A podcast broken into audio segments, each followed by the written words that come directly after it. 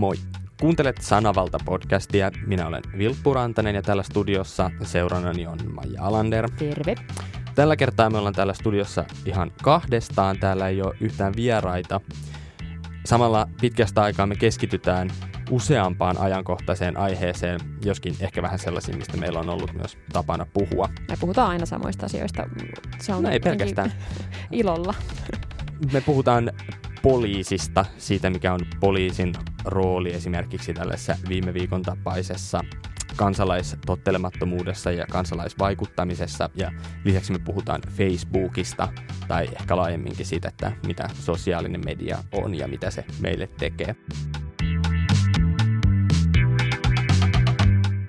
Puhutaan ensin poliisista. Viime perjantaina Elokapinan syyskapina päättyi. Se oli tämmöinen sarja mielenosoituksia, mielenilmauksia ja no, erilaisia esityksiä, performansseja ja kaikkea muuta kansalaisvaikuttamista. Valtava mediatapahtuma myös. Tässä no, kymmenen päivän ajan viime perjantaita edeltävien päivien aikana. Öö, viimeinen mielenilmaus, joka sitten keräsi ehkä eniten huomiota, oli valtioneuvoston linnalla. Mitäs kaikkea siellä Maija tapahtui?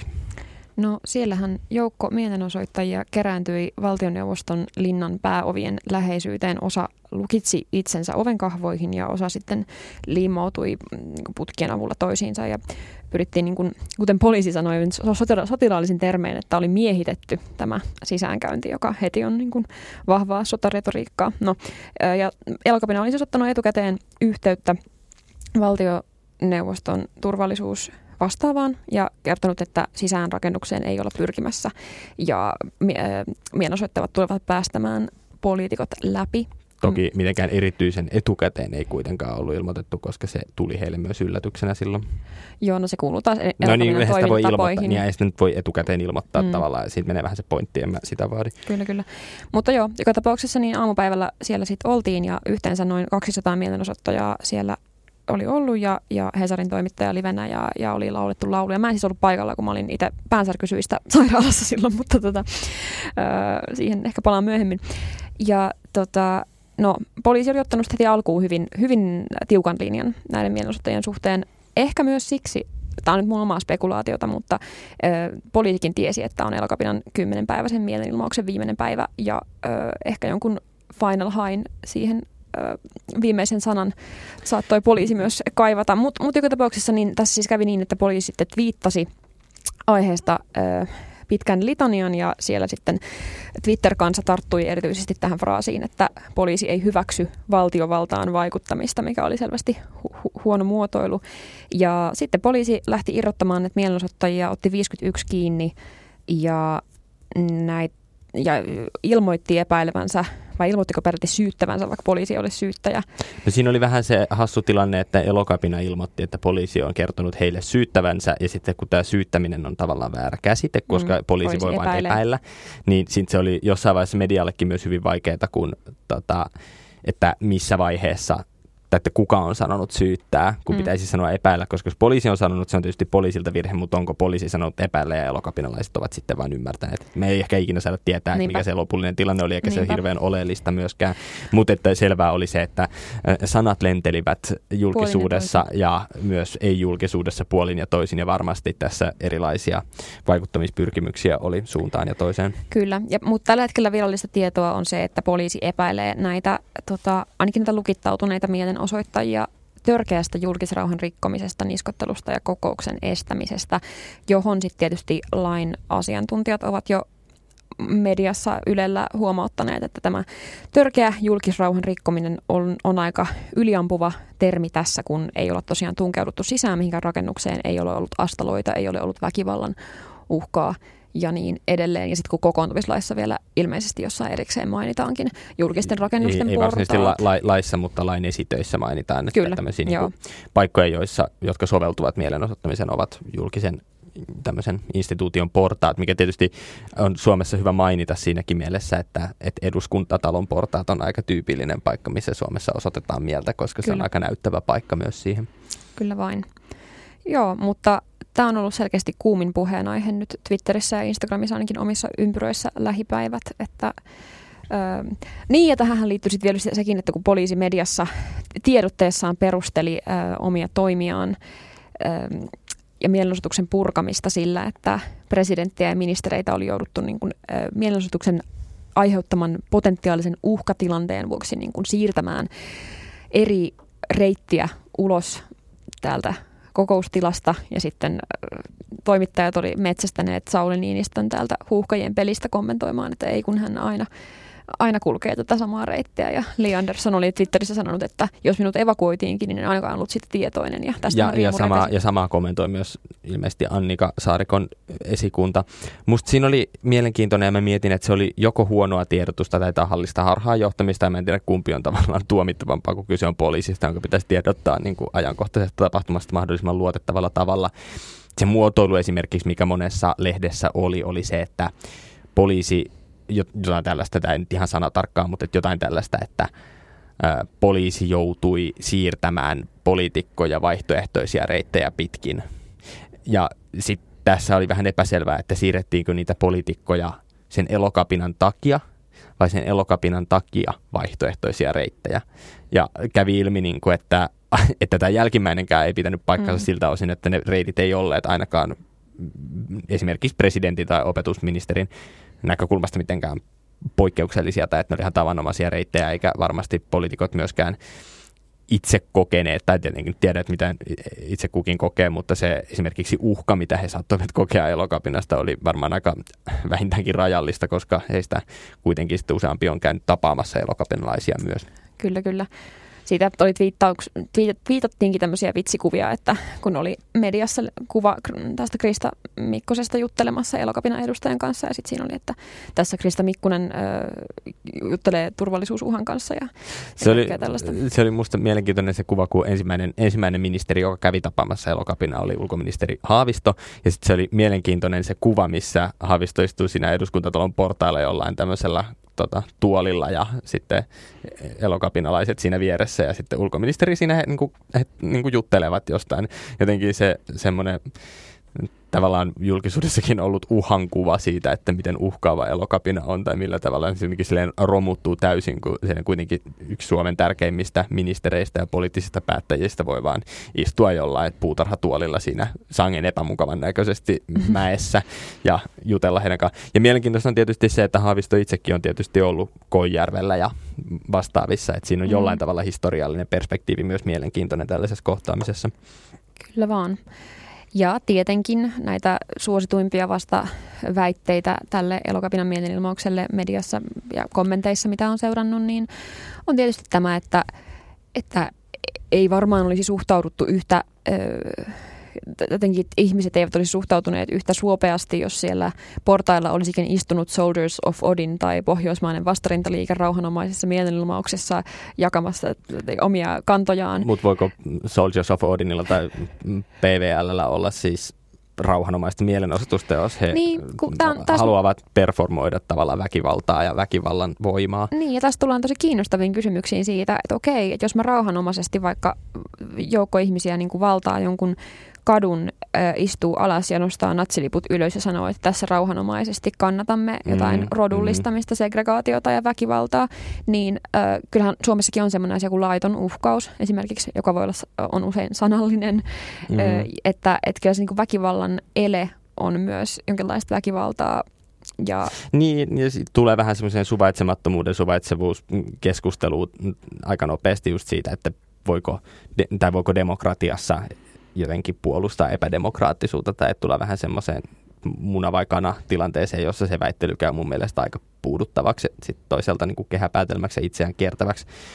Et, et se, se ei ole niin kuin ehkä se, tai jotenkin toi ver, vertaaminen ei musta millään tavalla vie sitä keskustelua eteenpäin, koska se mm. on vähän semmoinen apples and oranges tyyppinen tilanne. Kyllä vain. No, tämä mun mielestä ehkä isoin pointti tässä nyt oli se, että, tai kun sä sanoit tuossa alussa, että että poliisi halusi ehkä tämän kymmenen päivän jälkeen sitten osoittaa elokappinalle tavallaan kaapin paikkaa tai jotain tämmöistä vastaavaa. Mä mietin, mun ainakin oma tulkintani ei ehkä ollut se, että poliisi tässä nyt jotenkin silleen merkittävästi haluaa jotenkin näyttää, näyttää niin kuin, tai haluaa tehdä tämä, mutta se näytti enemmän siltä, että siellä alkoi tulemaan pieniä semmoisia sen kulissien ylläpitämisessä olevia ongelmia esiin. Ja poliisi on ollut varsinkin sen viime, viime lokakuisen vai viime syksyisen joka tapauksessa pippuri- tai paprika sumute-episodin mm. jälkeen. Josta on kuusi poliisia nyt syytteessä. Niin, niin että totta kai poliisi on ollut nyt hirveän varovainen myös sen takia, että ne tietää, että että tässä, tätä seurataan ja heidän reaktiotaan seurataan, niin siellä on varmasti käyty läpi, että ei lähdetä eskaloimaan. Ja poliisin toiminta siis aikaisemmin tämän syyskapinan aikana oli varsin maltillista siis siinä mielessä, että toimittiin just niin kuin elokapinalaiset myös, että jos sä istut siinä kadulla ja haluat tulla pidätetyksi tai siis putkaan heitetyksi, niin tämä myös tapahtuu, että ei sitä kukaan ihmettele ja poliisi rauhallisesti toimitti tämän. Mutta sitten viestinnällisesti ja kaikilta muilta osin tämä viimeinen oli jotenkin täysin erilainen kuin nämä kaikki muut episodit, mitä tämän syyskapinan aikana tuli. Ja se ehkä herätti musta sellaisen fiiliksen, että okei, että nyt niillä pokka petti. Että aika kauan se kesti, mutta ei se mm. loputtomasti mm. kestänyt. Ja se on toisaalta myös, se on myös mm, kansalaistottelemattomuuden tavoite. Ei siinä ole mitään sinänsä sille omituista. No mun mielestä kansalaistottelemattomuuden ainoa tavoite ei kyllä ole joutua konfliktiin poliisin kanssa. Et mun mielestä sillä, että niin kuin elokapinallakin oli ihan julkilausuttuna tavoitteena tässä syyskapinassa pitää esimerkiksi se blokki siellä Mannerheimin tiellä. Ja poliisi sitten päätti sen purkaa ja silloin astuu kuvaan se semmoinen kansalaistottelemattomuus, jossa ollaan valmiita seurauksiin ja ollaan valmiita menemään sinne putkaan. Mutta mä itse on ainakin henkilökohtaisesti, niin mä en jotenkin kannata sellaista toimintaa, joka pyrkii esimerkiksi provosoimaan nimenomaan poliisia, koska mun mielestä poliisi on sen valtajärjestelmän kasvot, jossa me tällä hetkellä eletään, mutta se ei ole sen juurisyy. Ja... Niin, mutta eikö se, siinä tapauksessa tavallaan se kasvojen protestoiminen on niin kuin nimenomaan tarpeellista tai tavoitteellista? On, mutta mun mielestä mm, on voimakkaampaa vallata esimerkiksi katutilaa. Mä, mä kunnioitan suuresti erilaisia talonvaltausprojekteja ja, ja muita, mitä tässä Suomenkin katuliikkeiden historiassa on ollut. Tai minkä tahansa kansalaisaktiivisuuden historiassa katujen valtaaminen on jotenkin niin tyypillistä toimintaa, että se miten järkyttävänä se näyttäytyy joidenkin silmissä, kun elokapinan tekee sitä on jollain tavalla ehkä huvittavaa. Kyllä, mutta ehkä elokapinnassa erilaista noihin taannoisiin niin on semmoinen tietty volyymi, että ja myöskin semmoinen media-ajan keinojen nielaiseminen. Että mun mielestä kun elokapina ei enää voi niin kuin millään tavoin nähdä semmoisena marginaalisena, jotenkin vähän potentiaalisesti uhkaavana, tiedätkö, niin kuin anarkistit monesti peitetään kasvot ja tullaan niin kuin jostain mm. ja tehdään jotain ja sitten siellä yhtäkkiä onkin savupommeja ja jotenkin, ja, ja pidetään sellaista estetiikkaa, että me ollaan arvaamattomia, me ollaan yllättäviä, me ollaan yhteiskunnasta irrallisia ja me toimitaan meidän omien lakien mukaan, koska yhteiskunta kusee. Mm. Niin, elokapinan estetiikka ja viesti on ollut tuosta hyvin erilainen. että siellä on ollut mukana niin kuin on, on isoäitien elokapinaa ja lääkäreiden ja kristittyjen elokapinaa. Niin ja siis se, semmoinen avoimuus on ihan eri tavalla ja se ehkä kuuluu myös siihen semmoisen tietyllä tavalla kansalaistottelemattomuuden niin kuin hyväksyttävyyteen myös se, että sä et peittele sitä, että me tehdään tämä. Tai että totta kai mä oon itse miettinyt tässä nyt tämän niin kuin viikon aikana myös sitä, että, että millainen, tai mit, mitkä asiat määrittää sitä kansalaistottelemattomuutta, mitä esimerkiksi itse voi hyväksyä yhteiskunnassa tapahtuvaksi ja jotenkin se, että, että jos joku tekee jotain laitonta omilla kasvoillaan ja nimenomaan tunnustaa sen, että minä rikon tässä lakia tai minä tässä rikon nimenomaan tämän julkisen vallan käskyä, niin minä ja kertoo kuka on. Ei välttämättä, ei tarvitse tietenkään silleen että se riittää, että sä et peitä esimerkiksi sun kasvoja, tulee sellainen avoimuuden fiilis, että näillä tyypeillä ei ole mitään salattavaa. Mm. Mutta sitten toisaalta tämän kaiken häiriköinnin ja muun aikana niin on vähän semmoinen, että, että ajaudutaanko me sitten kuitenkin siihen, että vaikka kasvojen peittäminen tai anonyymisti toimiminen on jotenkin eri tavalla hyväksyttävää. Mä itse niin hyväksyn mm, henkilökohtaisesti mun mielestä niin kuin anonyymina toimimisen myös siksi, että, tai erityisesti tässä meidän ajassa... Minkä mäkään tuomitsen, mä vaan pohdin tässä. Että, niin kyllä, mm. mutta mun mielestä se on itse asiassa myöskin jälleen kerran niin kuin media is the message tyyppisesti, että se mitä sä ajat, niin on, sen täytyy näkyä siinä sun tavallaan muodossa ja tavassa tehdä. Että kun meidän aika on niin järkyttävän sitoutunutta identiteetteihin ja oman, omana itsenä esiintymiseen ja oman itsen erityislaadun niin kuin valheelliseenkin korostamiseen ja, ja ihmiset on he, henkilöbrändejä ja ihmiset on ö, idoleita ja ikoneita ja ihmisten kasvoilla asioita myydään ja sä oot itse oma yrityksesi, niin kuin vaikka et olisikaan yrittäjä, niin yhä enemmän ja, ja äh, niin kuin brand ambassador mm. niin kuin, äh, jollekin yritykselle, niin sitten jos kaikkea sitä kritisoi, niin semmoinen anonyymin massan ja voiman ja semmoisen ei-mediaseksikkään jotenkin konfliktin art- artikuloimisen ö, tapahtuma niin. on hyvä esimerkki. Niin, mutta sitten tavallaan toisaalta mä en näe tota mitenkään silleen vastakkaisena, että musta se ehkä suurin vahvuus tulee just tästä tämmöisestä, että jos kerätään valtava adressi ja siellä on ihan todella paljon ihmisten nimiä ja allekirjoituksia ja sä näet, että tämän nimiset tyypit, nämä tyypit ovat oikeasti olemassa ja he ovat valmiita julkisesti kannattamaan jotain asiaa, niin se voimahan perustuu just tähän, mistä sä sanoit, että ollaan ikään kuin anonyymiä massaa, mutta sitten toisaalta se perustuu myös siihen, että ihmiset on esimerkiksi todellisia ja valmiita siihen, että he myös kantavat esimerkiksi seuraukset, mitä seuraa siitä. Että okei, sä voit esimerkiksi lain rikkomisesta, mutta sitten myös seuraukset siitä, että sulla ei ole, tämä mielipide ei ole sellaista, mitä häpeän, on ehkä se, mikä niin kuin on mulle se kaikkein konkreettisin viesti, minkä mä saan siitä, kun joku istuu kadulla kyltin kanssa. Kyllä, kyllä. Mutta sitten taas toisaalta, no tämä nyt irtoaa jo elokapinasta ihan täysin, mutta mä, mä siis mä miettinyt siis itse sitä, että et, et mua ahistaa tämä meidän yksilöajan, jotenkin se täysin kyseenalaistamaton oletus, että yksilö on vaikka yhteiskunnan perusyksikkö ja sitten ne yksilöt muodostaa jotain ydinperheitä ja sitten ne menee töihin ja sitten ne toimii omalla nimellään kaikessa ja sulla täytyy olla se henkilötunnus. Ja toisaalta se niin kuin mahdollistaa valtavasti hyvinvointivaltion palveluja ja turvaa ja, ja kaikkia asioita, mutta sitten taas toisaalta jotenkin no, tästä nyt päästään vähän siihen toiseen aiheeseen kuin Facebookiinkin lyhyesti tavallaan, että, että sä oot siellä sun omalla kuvalla ja omalla nimellä ja kaikki mitä te teet on niin kuin sun nimen alla ja sit sä muodostat sellaista jotenkin valheellisen suoraviivasta elämänpolkua, jossa kaikki mitä sä teet niin muuttuu osaksi sinua ja osaksi sun julkisuuskuvaa. Ja niin. mä taas ajattelen, että mitä mä kaipaan tässä meidän niin kuin ekokriisi, tuho, eriarvoisuus, hyperkapitalismi ajassa, niin on sitä, että me voitaisiin jotenkin siis queeria ajattelua, jossa yksilö on moneus ja fluidi ja jatkuvasti muuttuva ja mä voin jossain kohtaa tavata jonkun toisen ja sitten tehdä sen pienen solun ja viettää siellä aikaa ja sitten voin taas liukua jonnekin muualle, mikä tuntuu olevan tässä meidän kaikkea träkkäävässä algoritmiajassa niin kuin mahdotonta tai tosi vaikeaa. Niin, mutta sitten se on myös ehkä, tai toi ei ole mikään uusi juttu tai silleen jotenkin, että, että samalla miettii sitä, että, että esimerkiksi nämä elokapinan tai minkä tahansa oikeastaan. Me, meillä on monta, monta eri järjestöä, mutta tämä nyt on se esimerkki, mistä me lähdettiin liikkeelle, koska se oli ajankohtainen.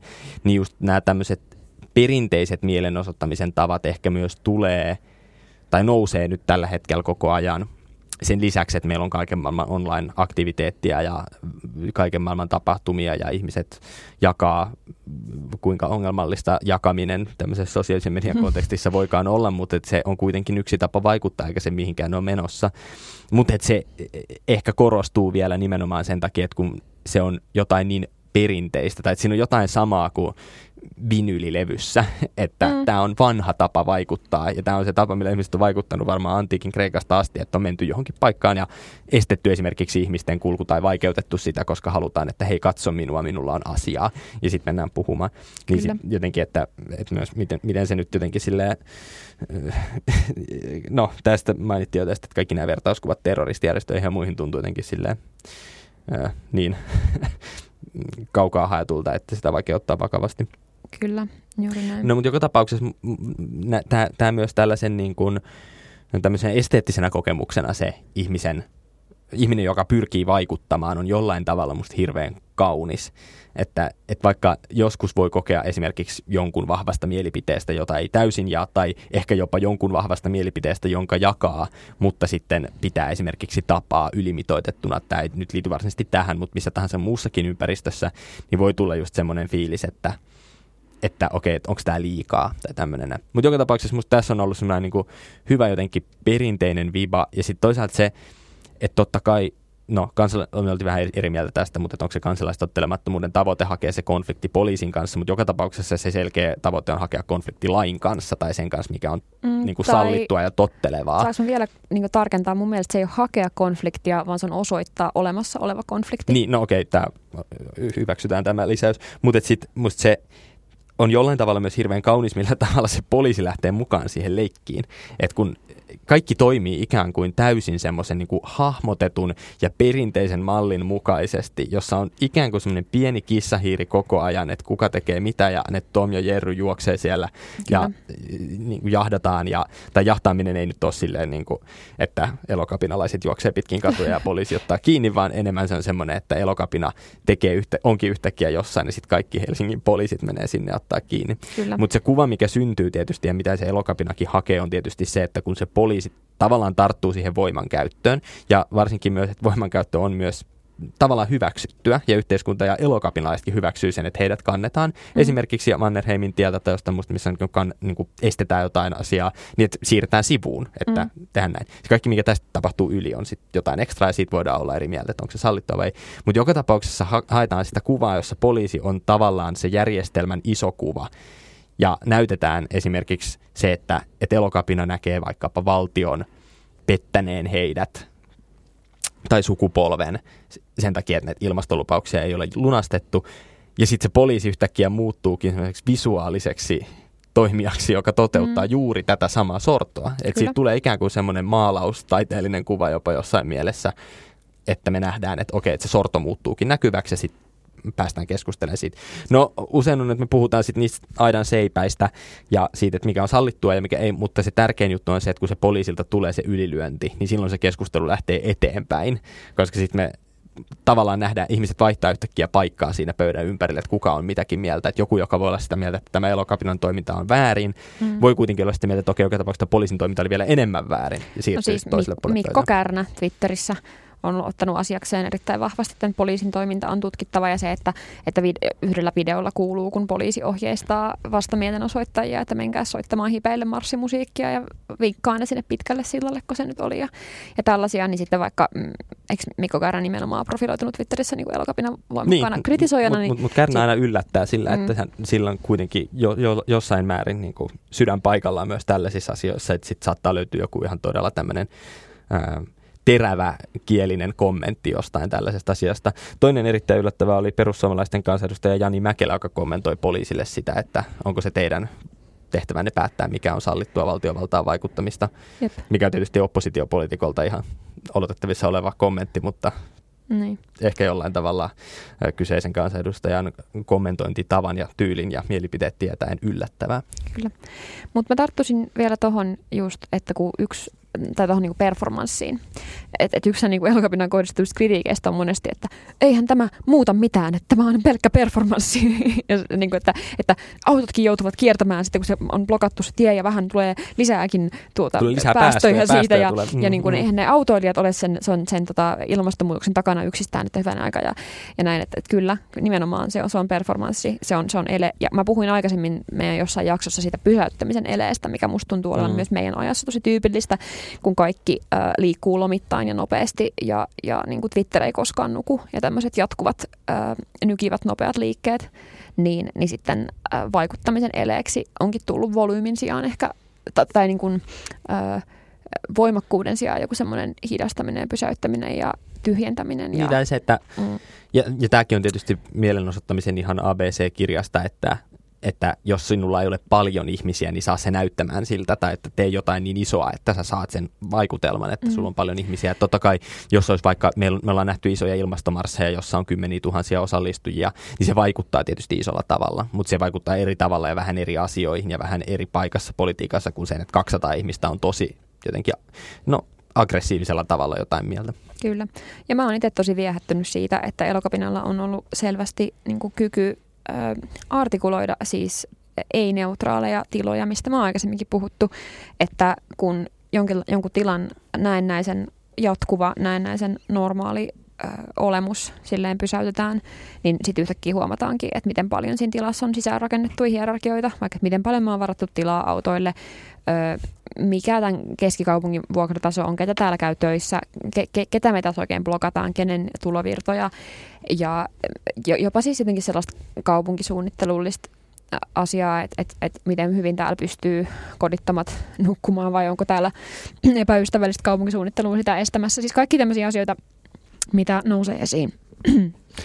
Mutta se, mikä jos pala, mä ajattelin vielä palata siihen poliisiin, kun me on puhuttu aikaisemmin elokapinasta, niin voi puhua myös tässä kohtaa nimenomaan siitä poliisista ja siitä, että millä tavalla se äh, ehkä tai, et poliisikin joutuu siinä kohtaa, kun se tekee jonkun virheen, tai tässä kohtaa virhe tapahtui, äh, ja he eivät itse ehkä ihan heti tajunneet sitä, mutta jossain kohtaa ehkä tajuaa, että nykyään joutuu pelaamaan sen julkisuuden kanssa, koska se julkisuus on niin välitöntä ja heti tapahtuvaa ja reaaliaikaista, niin joutuu tavallaan pelaamaan sitä niin kuin julkisuuspeliä samaa aikaa, että taistelee sen legitimiteettinsä puolesta.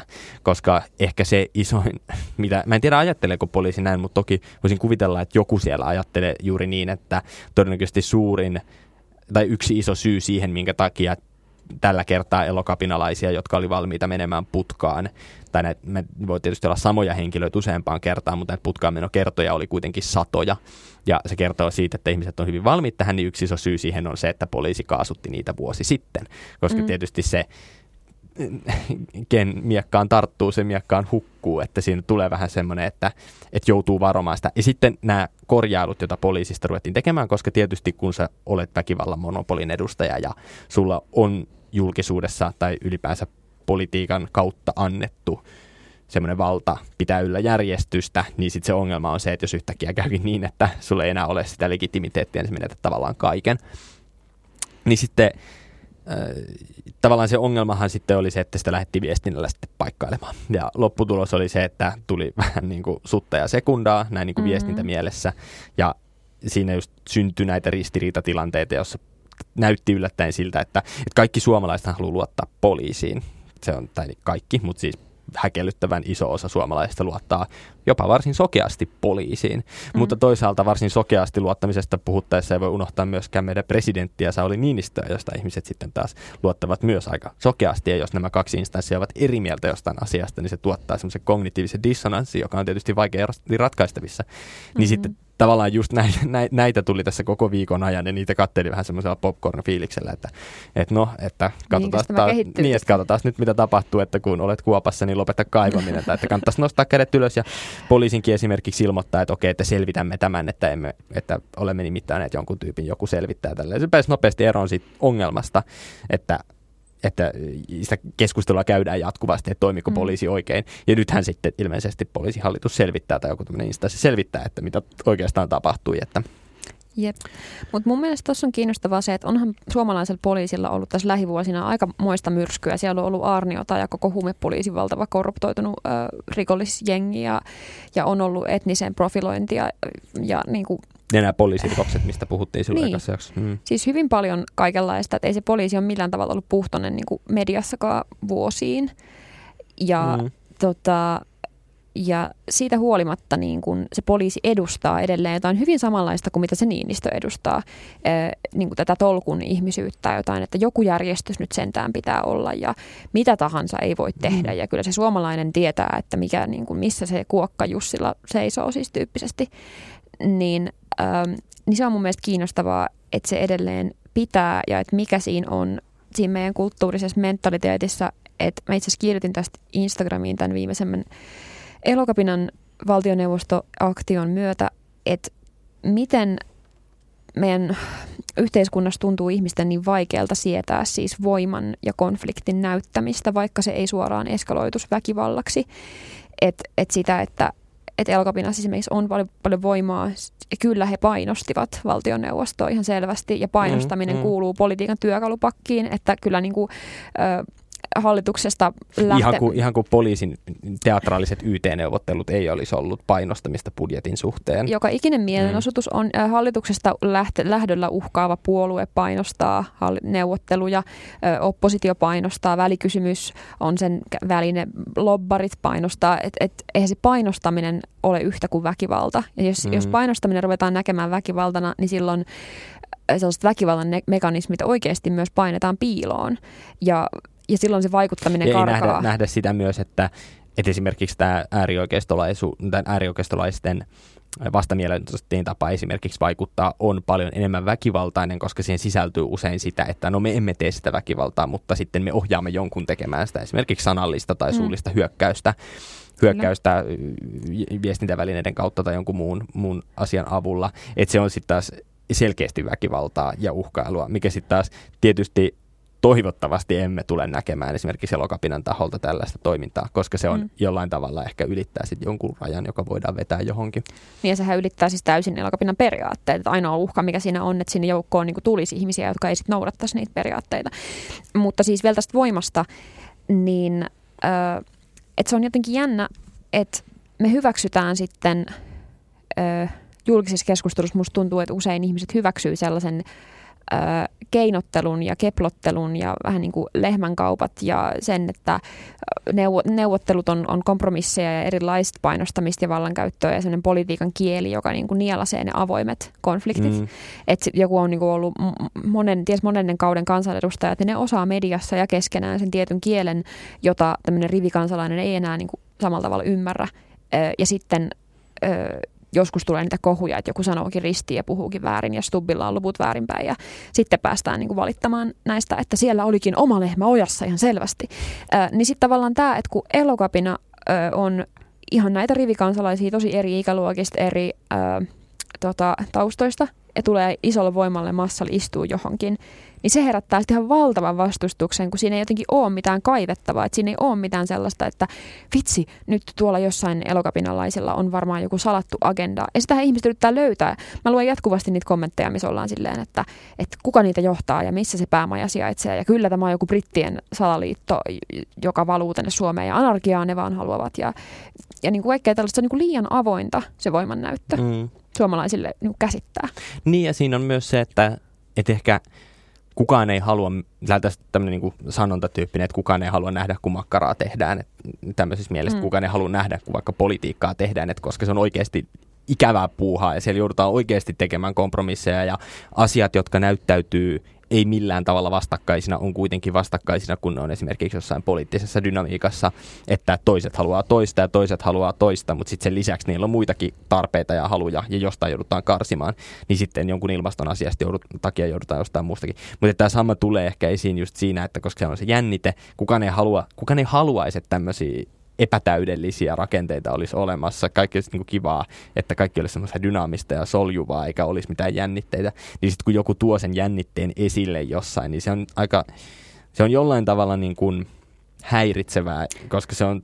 Dissonanssia ja se on semmoista, mikä, tietysti, mitä me ihmiset kavahdamme.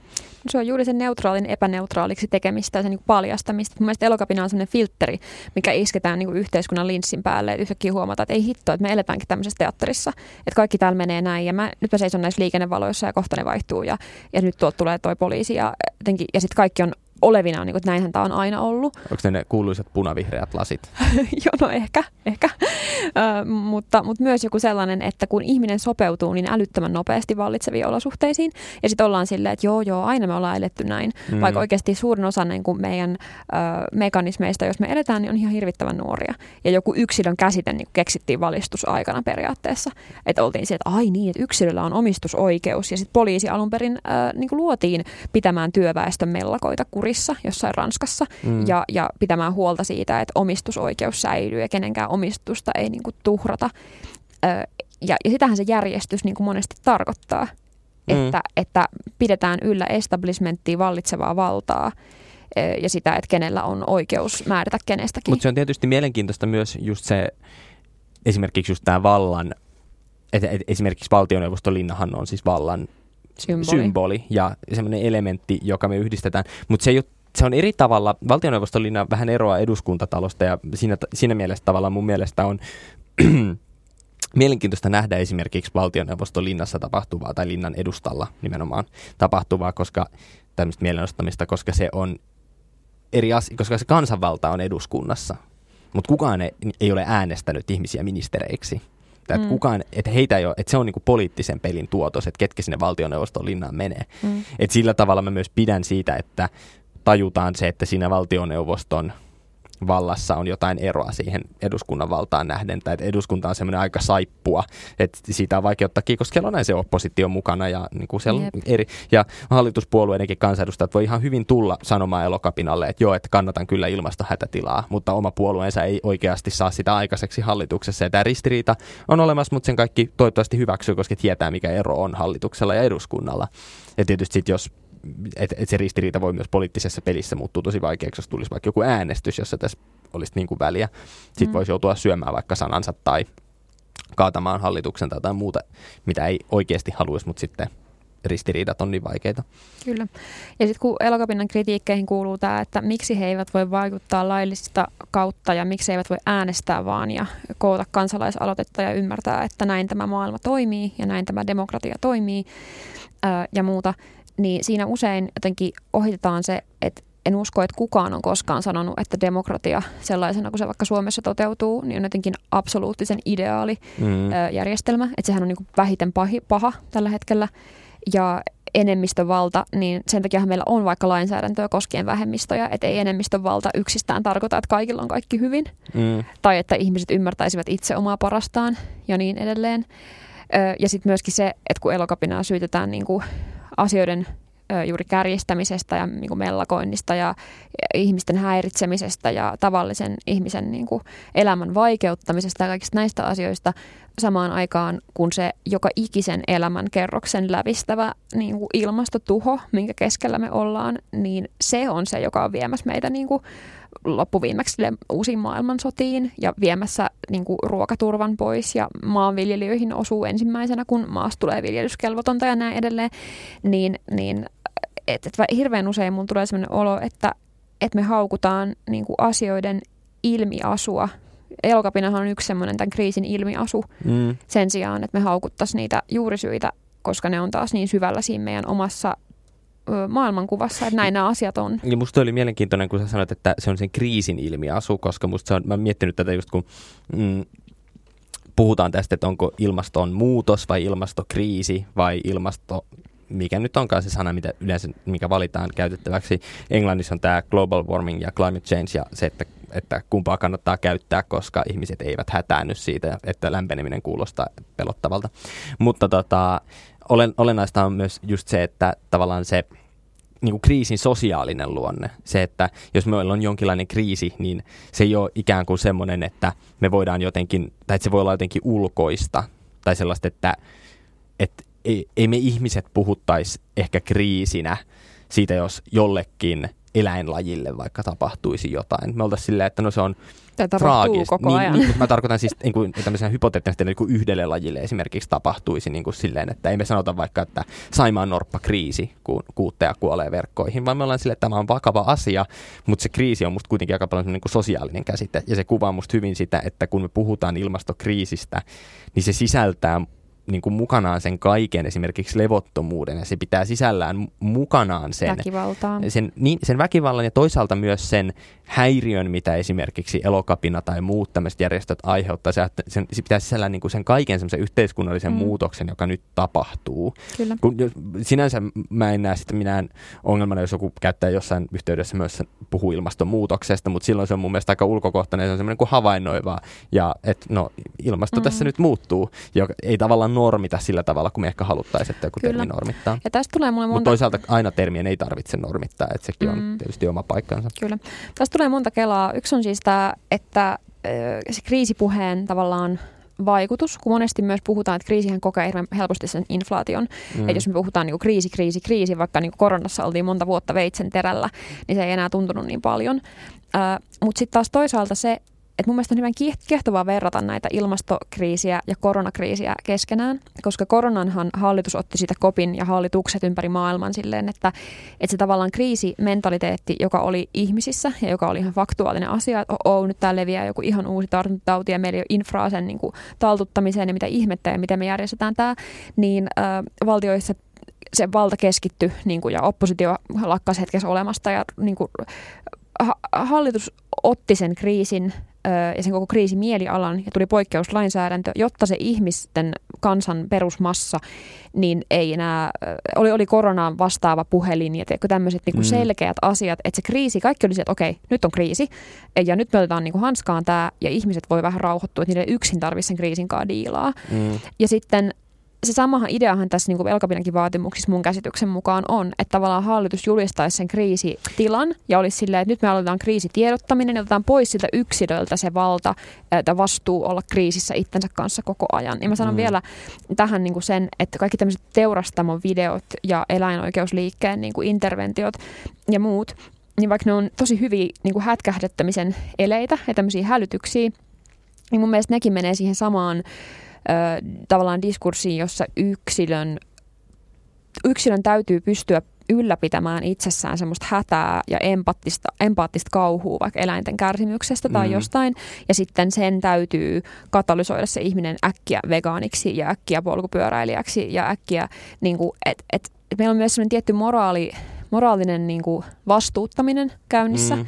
että ihmisen täytyy muistaa tuntea kaikkiin, että kamalia tunteita ja ilmastoahdistusta koko ajan ja sitten sen vaihtaa niin kuin kotinsa sähkösopimus vihreään sähköön sen sijaan, että hallitus ottaa sen kriisin meiltä niin. pois. Niin. Ö, mutta tuossa on tietysti just myös se, että se yksilön kriisiyttäminen on myös huomattu, että se ei välttämättä toimi, koska siis esimerkiksi eläinoikeustapa tilanteessa niin Tuntuu. valtava määrä ihmisiä tietää, mitä siellä tapahtuu, tietää, miten eläimiä kohdellaan mutta eivät koe sitä moraalisesti välttämättä ongelmaksi sillä tavalla, että he ajattelevat, että okei, että se on niin kuin hyväksyttävää. No ja se on hirveän vaikeaa, hirveän vaikeaa tarttua semmoiseen vasta-argumenttiin, että katso kuinka eläintä tapetaan tuossa. Ja toinen sanoo, että so what? Niin kuin just tämä, mun, kun ei, ihminen, ihmisen keho ei pysty kantamaan semmoista hirveät paniikkitilaa kovin pitkään, että siihen turtuu aika nopeasti. Niin sen takia mun mielestä tämä kriisi on niin kompleksinen, että se kriisi pitäisi institutionalisoida. Mm. niin. Joo, mutta sitten mä tavallaan, tavallaan niin kuin ymmärrän, mä mietin vaan sitä, että kun halutaan julistaa esimerkiksi ilmastokriisiä, ollaan silleen, että katsotaan tätä koronakriisiä, niin musta siinä usein unohtuu siinä vaatimuksessa se, että kun koronan myötä julistettiin kriisi, niin sehän, mehän julistettiin siis poikkeustila, ja se kriisi oli sen, tai se poikkeustila on tavallaan tämmöisen kriisin niin kuin julkisen, val, julkinen valta ilmoittaa, että on olemassa joku kriisi ja saa sillä uusia valtaoikeuksia. Ja esimerkiksi koronan myötä kyllä rajoitettiin universaalia ihmisoikeuksia Suomessa aika merkittävillä tavoilla. Mm. Ja musta se ongelma ehkä siinä, että kun vaaditaan kriisiä, niin pitäisi ehkä pystyä määrittelemään just se, että mikä se suhde on esimerkiksi ihmisoikeuksiin tai tämmöiseen muuhun toimintaan, koska koska tulee vain jotenkin semmoinen, että mehän emme halua olla kriisissä ja me emme halua esimerkiksi, että ilmastokriisin varjolla me rajoitamme vaikka ihmisten jotain sananvapautta tai jotain muuta. Mitä sitten taas, no korona, koronan myötä ei sinänsä rajoitettu sananvapautta, mutta esimerkiksi oikeutta liikkumiseen tai johonkin muuhun mm. aika radikaalilla tavalla ja sellaisella, mikä ei ole millään tavalla ollut, miten sanoisit, niin kuin ajankohtaista vaikka näille sukupolville, jotka eivät ole nähneet vaikka soti, sota-aikoja tai jotain muuta, tämmöistä niin kuin todellista kriisihetkeä, niin kuin semmoista kriisiä, jonka valtio on julistanut ja joka vaikuttaa siihen, että mitä saa tehdä. Mm. Mutta kun ilmastotuho on niin joka elämän osa-alueella, että se on niin kuin tiedon kriisi, hoivan kriisi, kehojen, ihmissuhteiden, työn, elinkeinojen, ruoan, sairauksien, pandemioiden, siis kaikkien, kaikilla tasoilla oleva kriisi, niin, niin mun mielestä se ei olisi millään tavalla ylimitotettua, että silloin otettaisiin niin kuin kovat keinot käyttöön ja tavallaan, kun se kaikki tieto on olemassa, meillä on ihan valtava määrä ihan järkyttävän ö, asiantuntevia tieteilijöitä, jotka on huutanut meille vuosikausia, että me mm, ollaan mm. myöhässä, niin, niin mun mielestä se ei olisi mitenkään väärin. Mutta mut, ootko sitä mieltä, että esimerkiksi tämmöinen, että koska tämmöinen meidän liberaalidemokratia on epäonnistunut ilmastokriisin käsittelyssä, meidän pitää hylätä vaikka liberaalidemokratia ja sen myötä tulleet ihmisoikeudet? No en mä niitä noin suoraan sanoisi, mutta, mutta mun mielestä me Mä en tarkoita, liberaali... että on, nämä on niin kuin kaksi asiaa, jotka sulkee toisensa pois, niin, mä vaan sanotaan mielestä... jotenkin sitä ongelmaa, joka mun sisä, niin kuin pääni sisällä on siinä, että että mikä on kriisi ja mitä sillä kriisillä oikeutetaan. Mm. Mä ajattelen niin, että meidän liberaalin demokratian nykymuoto ei ole onnistunut estämään meidän ehkä ihmiskunnan suurinta kriisiä ja katastrofia nykymuodossaan, joten sitä täytyy pystyä radikaalisti muuttamaan ja uudelleen ajattelemaan. Ja on ehkä hyvä myös tietysti tunnustaa se, että mikään muukaan hallintomuoto ei ole pystynyt pysäyttämään tai estämään ilmastokriisiä tai vastaavaa, jossa ollaan johdettu esimerkiksi. Niin että, että se ongelma, mikä syntyy, on se meidän tavallaan se pohja, mille meidän hyvinvointimme ja elintasomme rakennetaan. Että ihan sama tapahtuuko se kommunistisessa tai diktatuurisessa Kiinassa vai demokraattisessa Suomessa, niin se no, niin kuin pohja, että se diktatuurisuus ei ratkaise sitä ilmastokriisiä. Itse asiassa, itse asiassa missään e, muuta kuin ihan pieni yhteisöissä ei ole ollut vielä sellaista kokeilua niin kuin oikeasti aidosti kommunistisesta yhteiskunnasta. Että jos miettii Neuvostoliittoa tai Kiinaa niin ne oli, tai Kuubaa tai mitään, niin ne on ollut sellaisia hyvin korruptoituneita, äärimmäisen valtakeskittyneitä valtiokapitalistisia järjestelmiä, jossa se suunnitelmatalous ö, keskittää rahaa ja valtaa eri mekanismein, mutta hyvin samalla tavalla kuin miten kapitalismissa varallisuus kasautuu. Ja mun mielestä on myös vähän huono argumentti sanoa, että me ei olla testattu mitään muuta järjestelmää, että olisiko se estänyt ilmastotuhon, koska me ollaan eletty semmoisessa aika massiivisessa globaali kapitalismissa kuitenkin nämä viimeisimmät niin, vuosikymmenet. Mä ehkä tarkoitin tuossa ennen kaikkea sitä, että, että että et jotenkin me emme voi ilmastokriisiä ratkaista niillä keinoilla, että me otamme ihmisiltä jotain oikeuksia esimerkiksi pois, koska me tiedetään niin kuin tavallaan, että, niin kuin, että me siirtyisimme johonkin tämmöisen keskitettyyn keskitettyyn valtaan. Esimerkiksi annetaan kaikki valta hallitukselle sillä perusteella, että heidän pitää pystyä nopeasti tekemään ilmastotoimia. Niin joissain maissa hallituksella on se kaikki valta, mutta ne ei siltikään tee niitä ilmastotoimia. Mutta mun mielestä se on myös hyvä esimerkki siitä, miten globaali kriisi tämä on. Että vaikka meillä olisi yhtäkkiä Suomi muuttuisi niin kuin ilmastodiktatoriseksi valtioksi, jossa yhtäkkiä kaikki päästöt nollaan, niin eihän se niin kuin auttaisi vielä. Tässä täs mä oon niin kuin tavallaan elokapinan kriitikoiden kanssa samaa mieltä, että on niin järkyttävän globaali ongelma, että meidän pitää pystyä ymmärtämään ja mun mielestä tämä kytkeytyy niin valtavasti ihmisten välisiin valtasuhteisiin ja siihen, että kuka määrää ketä, kuka myy omaa työtään kenelle ja kuka omistaa ne hyödykkeet ja kenen varallisuus kasautuu, koska ne on myös niitä syitä, mikä tämän nykyisen ö, tilanteen on tuottanut, että me keksitään työtä tyhjästä ja tuotantoa tyhjästä, jotta me voidaan pitää se kasvu käynnissä ja toisten ö, ihmisten varallisuus ö, niin kuin kasautumassa että sehän on niinku juuri syy, niin totta kai siihen mun mielestä myös pitäisi kääntyä, kääntää katsomaan, että, että mistä tämä kaikki rakentuu pohjanmutia myötä. Ja tämä ehkä on myös osa sitä viestiä, jota, no ei pelkästään tämä elokapina, mutta kaikki muutkin, tässä on aika paljon uusia ilmastoliikkeitä ja erilaisia niin kuin ihmisten jopa itse aloittamia tai niin kuin yksilöiden aloittamia projekteja ja, ja niin kuin taidetta ja kaikkea muuta, joka pyrkii käsittelemään just tuota asiaa, koska toi on sellaista, mitä ei ole ihan hirveästi tavallaan käsitelty, että se on jollain tavalla uutta.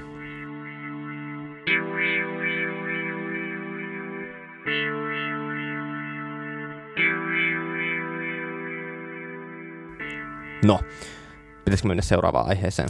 Voidaan vähän liukua tästä, kun... Mä en just... edes mitään ihan hirveän tota, liukumista, vaan Mulla on ihan hyvä liukumäki okay, tässä. Anna tulla. Nyt, an, tota, menee niin, että juuri mainitsin ton varallisuuden keskittymisen ja kasautumisen, niin jos joku täällä keskittyy, niin, niin media- ja alustatalousmonopolit tokikin. Eli Facebook, joka omistaa WhatsAppin ja Instagramin, ja sitten jos ajattelee vaikka äh, Amazonia tai Googlea tai joku MindGeek tai Kiinassa, öö, nyt juuri unohdan mikä se Kiinan vastaava. Tencent. Sekin ja joku muukin. Mutta, mutta just tämä, että se on mielestäni kiinnostavaa tutkia tätä, puhua vähän tästä internetin suuren vapaan utopian ja yksilön kaiken hajottavan niin kuin, utopian siis ka- kaatumisesta ja siitä, miten siitä on tullut tämmöinen kasautuneiden vallankäyttäjien monopoli. Ja ja tästä voimme liukua siihen seuraavaan aiheeseen, joka on tietysti Facebook ja Facebookin merkittävät ongelmat, joihin he törmäsivät viime viikolla.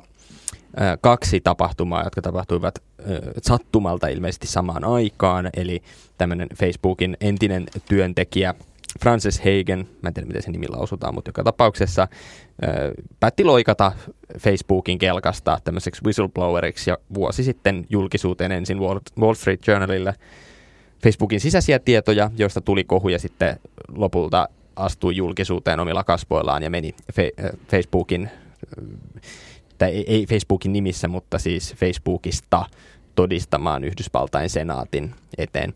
Ja täytyy sanoa, musta on hirveän niin kuin, äh, tämmöisen sivuhuomiona, musta siinä on jotain hyvin, jollain tavalla mä kaipaisin samanlaista niin kuin, tavallaan tilannetta suomalaiseen politiikkaan tai suomalaiseen yhteiskuntaan, jossa ne poliitikot voi järjestää tämmöisen kuulemisen jossain. Kyllähän silloin, kun perussuomalaista irronnut puolue Siniset tota, julkisti sen oman uuden puolueen niin. nimensä, niin nehän piti tämmöisen suuren. Niin, mutta ja se, Chico on kanssa pitänyt Kyllä, mutta, mutta, mutta se, niin kuin, se, että se järjestetään jossain tämmöisessä valtaa symboloivassa tilassa, jossa ne poliitikot, jotka siellä varsinkin on tietysti ihan eri tavalla julkiksia, koska heillä on myös, että et he edustavat esimerkiksi senaattorit, aina kaksi senaattoria per osavaltio, ja siellä voi olla esimerkiksi valtava väkirikkaita osavaltioita edustavia senaattoreita, joilla vaikka se Kalifornia 40 miljoonaa ihmistä takana, niin se valta on jotenkin valtava, mutta sitten kun he istuvat siinä ja se Facebookin tyyppi istuu vastapäätä ja kertoo, että mitä on tapahtunut. Ja siinä on jotenkin semmoista tietynlaista edustuksellisuuden ja vuorovaikutteisuuden tilanne, joka jollain tavalla kyllä on niin kuin,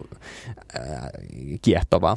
Mutta se, mitä kuitenkin joka tapauksessa saatiin sitten tietää ja näistä vuodoista aikaisemminkin, että, että, että Facebookilla monet niistä asioista, mitä olemme epäilleet esimerkiksi Facebookin tekevän liittyen esimerkiksi polarisaatioon tai ihmisten mielenterveyteen ja erityisesti tässä oli joku tämmöinen ehkä julkisuuden tai jostain muusta syytä valittu näkökulma, että puhuttiin hirveän paljon lapsista ja siitä, mitä Facebook tekee lapsille ja millä tavalla mm. Facebook vaikuttaa lapsiin. Ja vaikka Facebookin ikäraja on 13, niin ilmeisesti Facebook täysin tietää, hyväksyy ja pyrkii siihen, että mahdollisimman moni liittyy myös alle sen 13 vuoden ikärajan ja esimerkiksi huijaa sitten sen ikänsä sinne, koska Facebook on myös tehnyt ilmeisesti kuluttajatutkimusta mm. sen ikäisille ihmisille, jotka eivät voisi olla Facebookin käyttäjä, mikä tietysti kuulostaa ehkä vähän huolestuttavalta.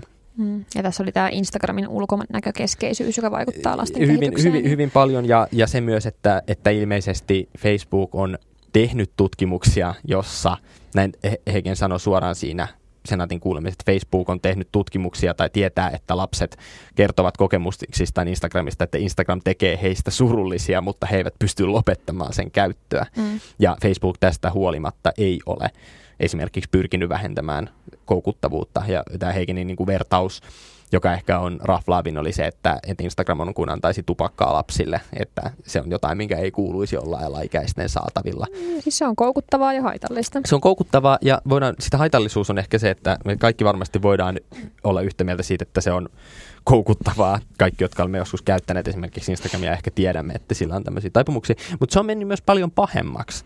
Että se tulee ehkä siitä, että kun mitä enemmän tavaraa siirtyy sinne ja sitten toisaalta se, että totta kai Facebook on ollut olemassa mitä alle 15 vuotta, 15 vuotta, niin totta kai he oppivat paljon asioita ja oppivat ja tulee erilaista teknologiaa ja muuta, jolla pystytään esimerkiksi analysoimaan tarkemmin, mitä ihminen saattaisi haluta ja sitten tarjoamaan tälle ihmiselle juuri tätä. Mutta mielenkiintoista tässä kuulemisessa ja näissä vuodoissa oli ennen kaikkea se, että hyvin monet niistä asioista pitävät paikkansa, tai että Facebook nimenomaan mm. tekee sitä koukuttamista ja tietoisesti josta me olemme ehkä olleet sit huolissaan, että voiko näin tapahtua. Ja myös se, että, että se polarisaatio ja kaikki muu, mitä tässä ajassa tapahtuu, niistä tapahtuu siellä Facebookissa erityisen paljon. Mm. No sitten se toinen, toinen, mikä tuli samaan aikaan kuin tämä, oli tietysti se, että Facebookin kaikki palvelut kaatui tämän todistamisen aikana. Ja siinä oli sitten kuusi tuntia ilman Facebookia, Instagramia tai Whatsappia. Huhhuh.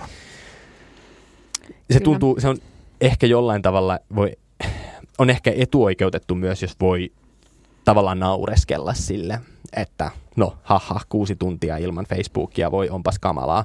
Mutta sitten kun miettii, että monissa maissa esimerkiksi Facebook on yhtä kuin internet, ihmiset kohta, niin mm. kaikki asiat hoidetaan Facebookissa. Kriittistä infraa. Se on, se on ihan eri tavalla kriittistä infraa, koska täällä ei, mä kohdannut esimerkiksi itse sen kuuden tunnin aikana mitään erityisiä häiriöitä siinä, millä tavalla mä vuorovaikutan ihmisten kanssa. Tietysti se oli se, että kukaan ei voinut lähettää mulle WhatsApp-viestejä tai että mä en voinut katsoa kenenkään Instagram-storeja, mutta se tekee ehkä ihan hyvää, jos mä en ole kuuteen tuntiin siellä. Ja siis myöskään kuuteen tuntiin silleen, että kukaan muukaan ei voi ladata sinne mitään, eli että siellä ei ole yhtään mitään nähtävää. Mutta sitten sen sijaan, jos jollain oli mulle asiaa, niin mä sain niin kuin, pari tekstiviestiä ja signaalissa kävin keskusteluja. Eli ei se kuitenkaan vaikuttanut mun elämään sillä tavalla, että se olisi ollut mulle jotenkin haitallista.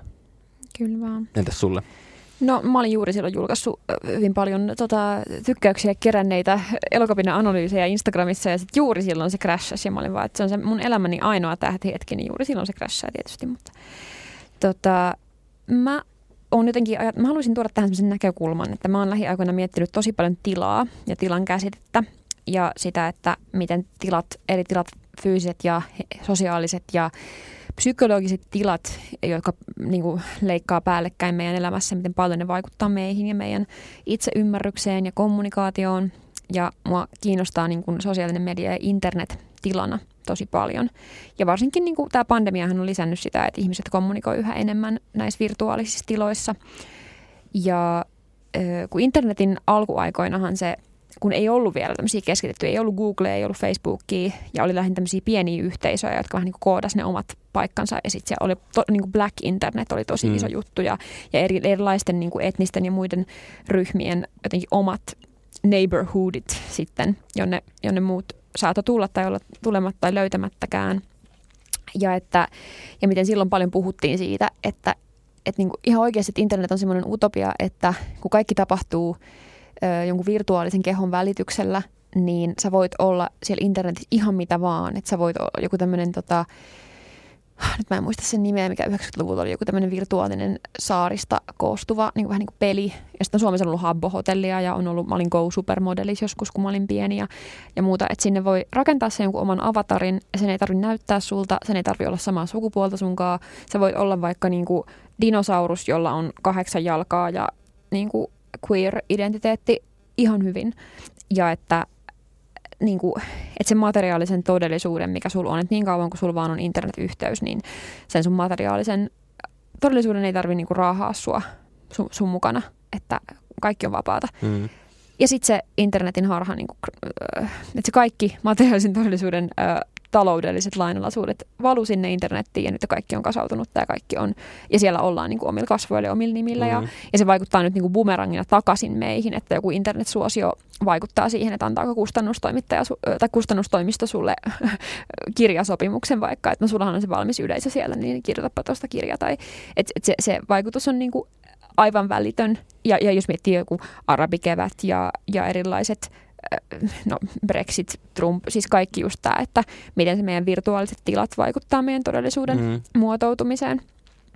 Niin tämmöisiä ajatuksia jotenkin mulla heräsi siitä heti, että, että miten tuntuu, että yksi sellainen, yksi sellainen huone tai, tai tila, jossa mä käyn tosi usein vähän niin kuin katsomassa itseäni peilistä, että mä luen jotain mun vanhoja postauksia ja vanhoja mm. keskusteluja ihmisten kanssa ja kaikkea on silleen, että aa, niin tämmöinenkin mä oon. Niin se oli yhtäkkiä pois. Niin, mutta sitten toisaalta ei ollut mikään että kun se toinen juttu on just se, että se yksi huone puuttuu, mutta oli myös semmoinen, että tavallaan siitä sun talosta yhtäkkiä meneekin 90 prosenttia niistä huoneista. Niin. Että sulta ei mennyt vain olohuone, sulta meni myös keittiö mm. ja vessa ja kaikki muut, koska ne oli siinä samassa talossa, joka paloi tai siinä jossain tapauksessa, mikä nyt olikaan virhe jossain palvelinkeskuksella, johon piti päästä paikan päälle korjaamaan ja siksi se kesti kuusi tuntia.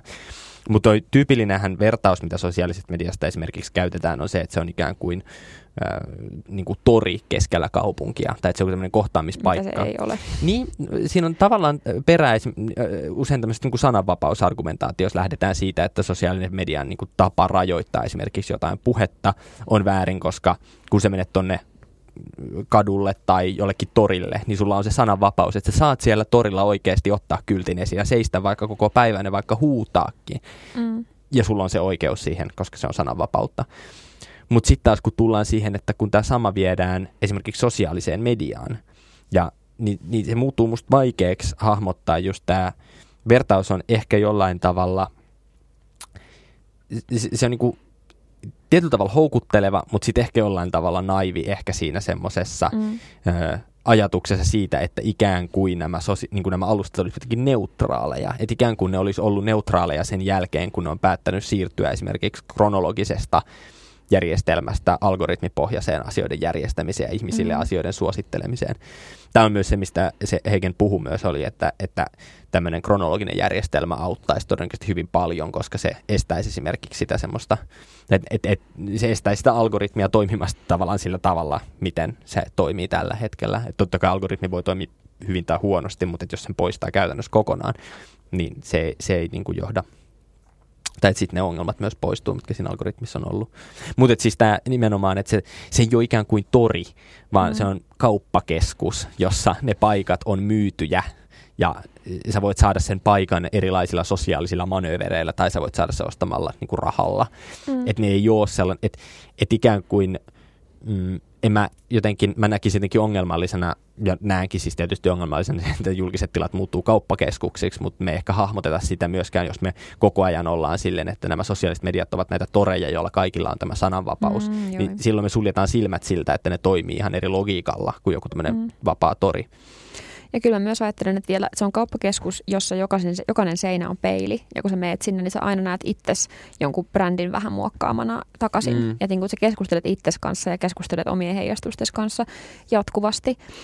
Mm, mun tekee mieli ottaa tähän yksi sitaatti tämmöisestä esseekirjasta, joka on kai ilmestynyt jo, nyt en uskalla sanoa vuotta, mutta mä luulen, että jo 2019 sanoin kuitenkin, tota, Helmi Kajastelta, joka myös draamahelminä räppärinä tunnetaan, niin tämmöinen esseekokoelma Rakenna, kärsi ja unhoita, jossa hän, äh, hän a- a- arkkitehti ammatiltaan alkuperin, alun perin ja tota, myöskin elokuvien rakastaja, niin kirjoittaa siis arkkitehtuurista ja elokuvista ja erilaisten tilojen vaikutuksista niin kuin ihmisten kokemusmaailmaan. Se oli aivan ihana semmoinen jotenkin runollinen pieni palanen, olisipa jatkunut pidempään se kirja.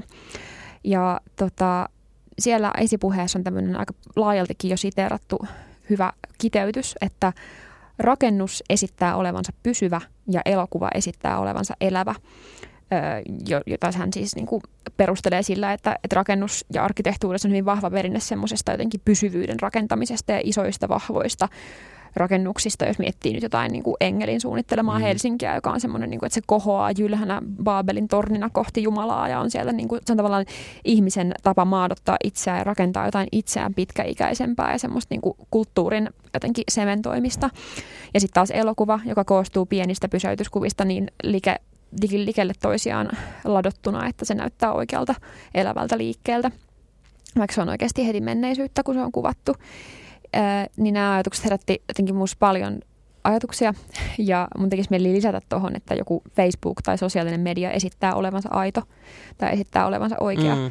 Että se, se esittää sitä, että minä tulen sinne ja sanon jotain ja joku toinen vastaa ja tässähän me nyt kommunikoidaan, vaikka oikeasti siitä puuttuu kaikki sellainen satunnaisuus ja, ja yllätyksellisyys, vahingot, kukaan ei ikinä änkytä Facebookissa. Mm. Ö, jotenkin kaikki sellainen, ö, että mä yhtäkkiä törmään johonkin ja huomaan, sanon jotain ennen kuin mä tajuun, että mä oon ajatellut sitä itse. Mm. Ja kaikki tällaiset asiat, ö, jo, joka on mun mielestä meidän kommunikaation suola, etenkin sellaiset niin pienet glitchit meidän ö, elämässä. Se on ihan totta toi kiiltokuva ja myös se järjestelmän kiiltokuva, että ikään kuin musta niin kuin tuntuu myös, kun mä esimerkiksi käytän Instagramia. Ja varsinkin silloin, kun sen jälkeen, kun Instagramista tuli, muistan vielä ajan, kun Instagramissa oli tämä kronologinen järjestys ja asiat tuli oikein selkeä. Se oli iso muutos silloin aikoinaan, kun se muuttui tämmöiseen algoritmipohjaiseen järjestykseen. Mutta jotenkin se huomaa, miten tarkasti se pyrkii ikään kuin ottamaan huomioon se, että mitä minä haluan ja tarjoaa sitä mulle lisää. Ja sitten tulee ikään kuin semmoinen fiilis, että mä katsoisin Instagramin mainosta. Ja kun mä käytän Facebookia, tulee semmoinen olo, että mä käyttäisin Facebookin mainosta. Mm. Ja tajua, että ei, välillä tajuu just sen, että todellisuus ei voi olla näin koherentti. Ja tavallaan mä ehkä näen myös, että, että osa sitä polarisaatiota ja semmoista jotenkin – ihmisten kyvyttömyyttä ehkä kohdata toisia ihmisiä, eri tavalla ajattelevia ihmisiä, on myös just se semmoinen meidän, ihmisillä on ehkä sisään rakennettu tarve tämmöiseen täydellisyyteen. Ja se, että ensimmäistä kertaa oikeasti ihmiskunnan historiassa me voimme niin kuin elää semmoisen kuvitteellisen täydellisyyden ympäröimänä ihan eri tavalla kuin koskaan aikaisemmin. Jos miettii, että uusia näitä TikTok-filttereitä, joita joka ikisellä ihmisellä on naamassa, että sä saat sitten sen tosi niin kuin uskottavan meikin ja silmien väriä voi vaihtaa ja hiusten pituutta ja väriä ja, ja ihan kaikkea, niin tavallaan se, että, että jos me ei nähdä toisiamme, jos et sä ikinä näe sitä niin kuin sun fanittamaa influensseria, johon sulla on semmoinen joku vähän sairas parasosiaalinen suhde, että tuntuu, että se puhuu mulle, mutta se ei ole koskaan oikeasti edes tavannut mua. Mm. Sä et tiedä, miltä se näyttää. Sillä on koko ajan ollut semmoinen ihme, tosi uskottava filtteri päällä. Ja, ja tota, toi on mun mielestä niin kuin hurjaa. Ja, ja vielä palatakseni siihen, mitä aikaisemmin mainitsin siitä niin kuin, internetin alkuperäisutopiasta, että me voidaan olla ketä vaan, kun me mennään sinne, niin, niin sekin tietysti sortuu hyvin nopeasti siihen, että – että kyllähän sun niin kuin tausta ja se, mistä sä tuut ja mi- millaisia sanoja sä osaat, ja vaikuttaa siihen, että mitä sä kirjoitat, kirjoitat mm. sä kieliopillisesti oikein vai et, tiedät sä tai ne... pystytkö sä ilmaisemaan jonkun nyanssin. Jep, ja tiedätkö sä sen oikeasti sen porukan niin kun, käyttämän slangin, mihin sä vaikka tuut, tai, mm. tai kaikki tollaiset asiat. Tai sitten ihan se, että onko sulla pääsy niihin välineisiin, onko sulla rahaa. Nykyäänkin kun koulu on peruskoulu niin digitaalista, niin on puhuttu siitä, että miten onko kaikilla lapsilla varaa niihin riittävän hyvin koneisiin. Niin ja, ja, ja musta on jotenkin jollain tavalla ajatellaan just, että okei, okay, että – lapsilla ei ole, tai jos jollain lapsella ei ole pääsy vaikka Facebookiin, niin sitten me ajatellaan, että me tästä, tai niin kuin, no lapsella Facebookiin, mutta siis nuorella niin kuin, että koulun kautta, tai että mm-hmm. jos kouluasiat tapahtuu, sitten mä siinä niin kuin, että että minkään niin kuin, kouluasian ei pitäisi tapahtua missään sosiaalisessa mediassa. Että totta kai niin kuin, jos todellisuus on se, että meillä on tämä some, niin sitä pitää koulussa käsitellä, ihmisiä pitää mm. opettaa. Mutta mä niin kuin siinä mielessä viehätyn tai en nimenomaan viehätty, vaan niin kuin kauhistun, mutta pidän sitä osuvana sitä tupakkavertausta. Mm. Että me, meillä ei pitäisi olla mitään semmoisia julkisia jotenkin, että kannustamme lapsia Instagramiin. Mun mielestä niin kuin kannustetaan lapsia niin kuin internettiin ja käyttämään esimerkiksi kaikkea sitä tietoa ja tämmöistä, mitä löytyy, ja nimenomaan käsittelemään sitä tapaa, jolla se tieto tulee. Mutta meidän pitää myös jotenkin pystyä sanottamaan ne vaarat, mitkä liittyy siihen, että siellä on yritys, joka haluaa kaiken sinun aikasi ja ei halua, että teet mitään muuta kuin käytät heidän palveluaan. Kyllä, mutta samaan aikaan pitää nähdä se, että ne laps, lasten kaverit on siellä, kaikki on siellä, ei niitä voi niinku ottaa. Mielestäni se on ei niitä pois voi ottaa. Mm. Niin, kauheimpia kommentteja aina ne, että, että kyllä minä olen lapseltani kieltänyt kaikki sosiaaliset mediat ja älypuhelimen otin pois ja jotenkin, että se on niinku hirveintä, mitä niin, sä voit tehdä. Toi on ju, ju, justiinsa se, että, että sit sä kiellät myös sen asian opettelun tai sen, mm. että sä että opettelisit sitten käyttämään sitä Instagramia. Mutta enemmän mä tartun just tähän, että jos me ollaan huolissaan, tai jotenkin musta tuntuu niin kuin kamalalta, että me ollaan huolissaan siitä, että kaikki ei pääse Facebookiin, mm. kun me pitäisi olla huolissaan siitä, että kaikkien pitää mennä Facebookiin. Mutta mehän voidaan olla huolissaan näistä siis samaa aikaa, että se kyllä. ei ole mikään ongelma. Ehdottomasti. Joo, tiloista vielä se, mm, että kun mä luin tätä Helmi Kajasteen kirjaa, niin mä olin tosiaan alussa jo mainitsin, että mä olin siellä Hartmanin päivystyssairaalassa, jotenkin, jossa nämä aivan loppuun palaneet jotenkin kasvoiltaan sinertävät tuoleillaan valuvat hoitajaparat. Anteeksi, nyt tämä tuli jotenkin tosi graafisesti, mutta, mutta se, oli, se oli todella siis ihan hirveätä, että, että kun se on nykyään vielä Meilahden yhteispäivystys, sinne tulee aivan kaikki, aivan kaikilta mm. niin kuin korvaushoitopotilaista silleen oikomishoitoon tuleviin kaikenikäisiin, kaikilla vaivoilla oleviin ihmisiin niin mä tulin sinne siis, äh, kun mulla on tämmöinen krooninen päänsärkyasia nyt ollut ja siinä on lääkitystä on muutettu ja muuta ja mun niin keho on reagoinut yllättävillä tavoilla. Mä tulin sinne semmoisella kiireellisellä lähetteellä siihen ja sit annoin sen lähetteen siihen ja sitten se tota, mm, Öö, tämä hoitaja oli mulle se, että se kysyi multa niin kuin neljä kertaa, että mistä mä oon tulossa. Ja mä vastasin aina uudestaan. Ja sitten lopulta se vaan niin kuin marssi ulos siitä kopistaan. Oli mulle silleen, tule tänne. Sitten mä olin, että selvä. Sitten sit seurasin sitä semmoiseen huoneeseen, missä joku vapiseva mummo oli hengityskoneessa ja joku toinen oli niin kuin siinä vieressä niin kuin keuhkokuumeessa. Ja sitten se iski mut semmoiseen sänkyyn ja oli sille, antoi mulle pyjaman ja oli silleen puhe päälle. Sitten mä olin se, että mi, miksi, että et mitä nyt tapahtuu ja se ei vastannut mitään. Se lähti vaan pois. Ja jotenkin, ja sitten mä tajusin sen äh, koreografian, niin kuin, myöskin tämä tämä jatkuva niin kuin päänsärky ja erilaiset lääkkeet ja muut, niin on vähän niin kuin vieraannuttanut mua mun omasta elämästä. Että mä katson kaikkea vähän silleen kauempaa tai tuu jotenkin vähän jäljessä. Niin, niin on saanut näkemään tämmöisiä koreografioita, mistä tilanteet koostuu. Et esimerkiksi tuossa niin hän oli hoitaja, hän oli hoitajan asu, mä olin potilas, mulla oli potilaan asu ja sitten se niin kuin muodosti tuommoisen välittömän tavallaan kategorisoinnin, että et, et, totta, totta kai mä tottelen ja mä niinku, niin tavallaan noi asiat, että miten ne sitten vaikka Facebookissa muodostuu, että mitkä on ne sellaiset tietyt elementit tai nimittäjät tai symbolit, joita meihin, vaikka Instagramissa, kun sä saa sen sinisen merkin, kun sä oot verti, veri, verified, verified mm. ö, käyttäjä, että sä oot ö, oikeasti julkis. ja ja sitten sä saat vähän erilaisia oikeuksia ja kaikkea, että et, et ne on va- ehkä vähän niin kuin, ö, hienovaraisempia tuommoisissa virtuaalisissa tiloissa ne erilaiset meitä merkkaavat ö, merkit, kun vaikka siinä, että mä menen sairaalaan ja mut niinku oikeasti pistetään ruotuun. Tai sitten, kun mä olin siellä putkassa, niin se oli oikeastaan aika ihanaa, kun... Öö, Sä et ole vielä kertonut ihmisille, että sä oot putkassa. Enkö? no, tota, mutta mä olin joka tapauksessa niin elokapinan ö, aktion, siis niskottelusta istuin kadulla ja sitten poliisi vei minut putkaan.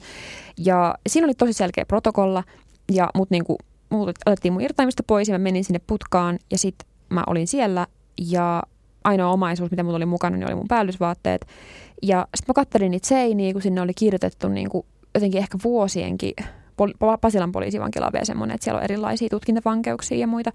Niin, mä luin sieltä, että jossain luki just niin kaikki hirveitä alatyylisiä juttuja ja sitten anarkian Wikipedia-määritelmä oli vessan seinässä ja jossain luki, että kyllä sinä selviät tästä ja joku oli listannut hyvien avustajien nimet ja puhelinnumerot sinne yhteen kohtaan ja, ja jotenkin, ja sitten mä seitsemän tuntia sieltä niin kuin täysin ajankulusta irtaantuneena oli semmoinen niin yksi muovipatja ja sitten pöytä ja öö, ei ikkunoita ja niin mä olin ihan hirveän helpottunut. Kun mä tajusin, että vihdoinkin se kaikki mun niin kuin, tästä hullusta, koreografisoidusta, sairaasta, sekopäisestä maailmasta kumpuava ahdistus oli otettu musta kokonaan pois ja muotoiltu semmoisessa karuksi putkahuoneeksi, missä aina välillä niin kuin luukku aukeaa ovessa ja tulee joku huutamaan mulle, että miten, miten, miten, miten menee. Ja sitten pois. Niin niin mä ajattelin siellä niinkin radikaalisti, että mun mielestä ihmisten pitäisi välillä lähteä kokonaan pois someista ja kaduilta ja hulluilta päiviltä ja muilta ja mennä sinne putkaan retriittiin ja istua siellä niin kuin harmaassa huoneessa lukemassa kaikkia niitä jotenkin epätoivoisia kirjoituksia sieltä seiniltä, koska silloin vihdoinkin se maailman absurdius otettaisiin meidän sisältä pois ja se olisi vaan tila. Niin tämmöisiä ajatuksia minulla on herännyt. Ja tuollaista tilaa, tai tuollaista tilannetta ja tuollaista tilaa ei myöskään meidän nykyyhteiskunta millään osa-alueella halua tarjota. Et se johtuu ehkä just tästä nyky, siitä myös, että, että se arvokkain asia markkinoilla on sun aika. Mm. Niin toi sotii paitsi myös visuaalisesti se, että sulla on jossain määrin häiriötön tila, vaikka ilmeisesti seinät on koristeltu, mutta jollain määrin se niin kuin radikaalinen asia siinä on se, että sä oot seitsemän tuntia jossain ja sä et tee mitään. Tai mm. tämähän on just se, mitä niin kuin, tavallaan nimenomaan nämä somealustat ei halua, että sä teet, että sä oot seitsemän tuntia käyttämättä esimerkiksi heidän palveluita. Mm. He haluaa sen ajan käyttöön. Ja tavallaan tuossa on, mä, se mitä mä haen tässä on just se, että se on niin kuin monella, monessa ulottuvuudessa, että se on paitsi tilallisessa myös ajallisessa ulottuvuudessa aika iso tavallaan statementti ja manifesti tällaista nykyaikaista yhteiskuntaa vastaan. Kyllä, todellakin. Samaan aikaan mä ajattelen, että aika on esimerkiksi niin valtavan hähmänen resurssi tai meidän elämään määrittävä asia. Että mehän nähdään se vaan niin kuin materiaalisissa jäljissä, että jahas, että tämäkin pöytä on tästä kulunut ja jahas taas on itsekin vanhentunut ja jotenkin, että ei se aika näy missään muualla kuin meidän materiaalisissa olosuhteissa.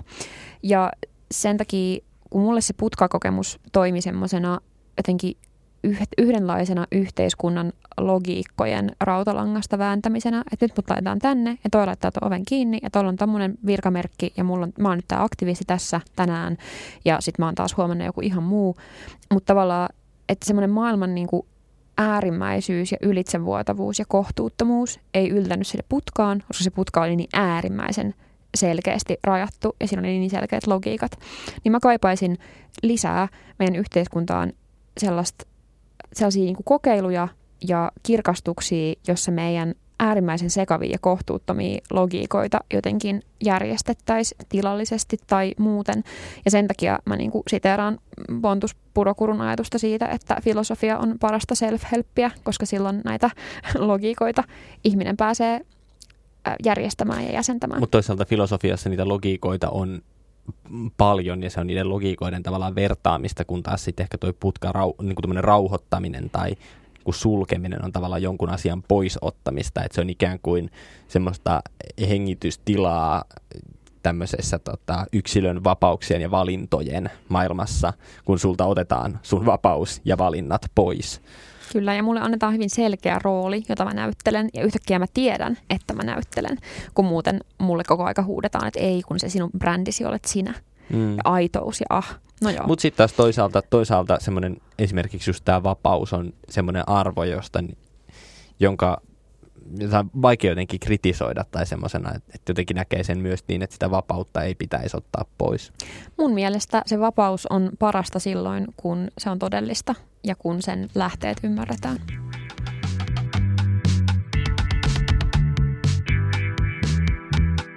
Tässä oli tämänkertainen jakso Sanavaltaa. Kiitos Maija Alander. Kiitos. Minä olen Vilppu Rantanen. Sanavalta on podcast, jota voi olla vaikea löytää valtavasta määrästä podcasteja, joten suuren palveluksen teet meille tai jollekin ystävällesi, joka voisi haluta kuulla meistä kertomalla tästä podcastista hänelle. Meillä on Instagram-sanavalta ja Facebook-sanavalta ja nykyään myös Twitter-sanavalta.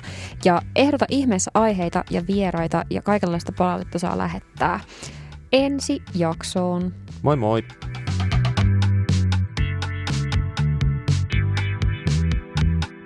Valveilla Studio.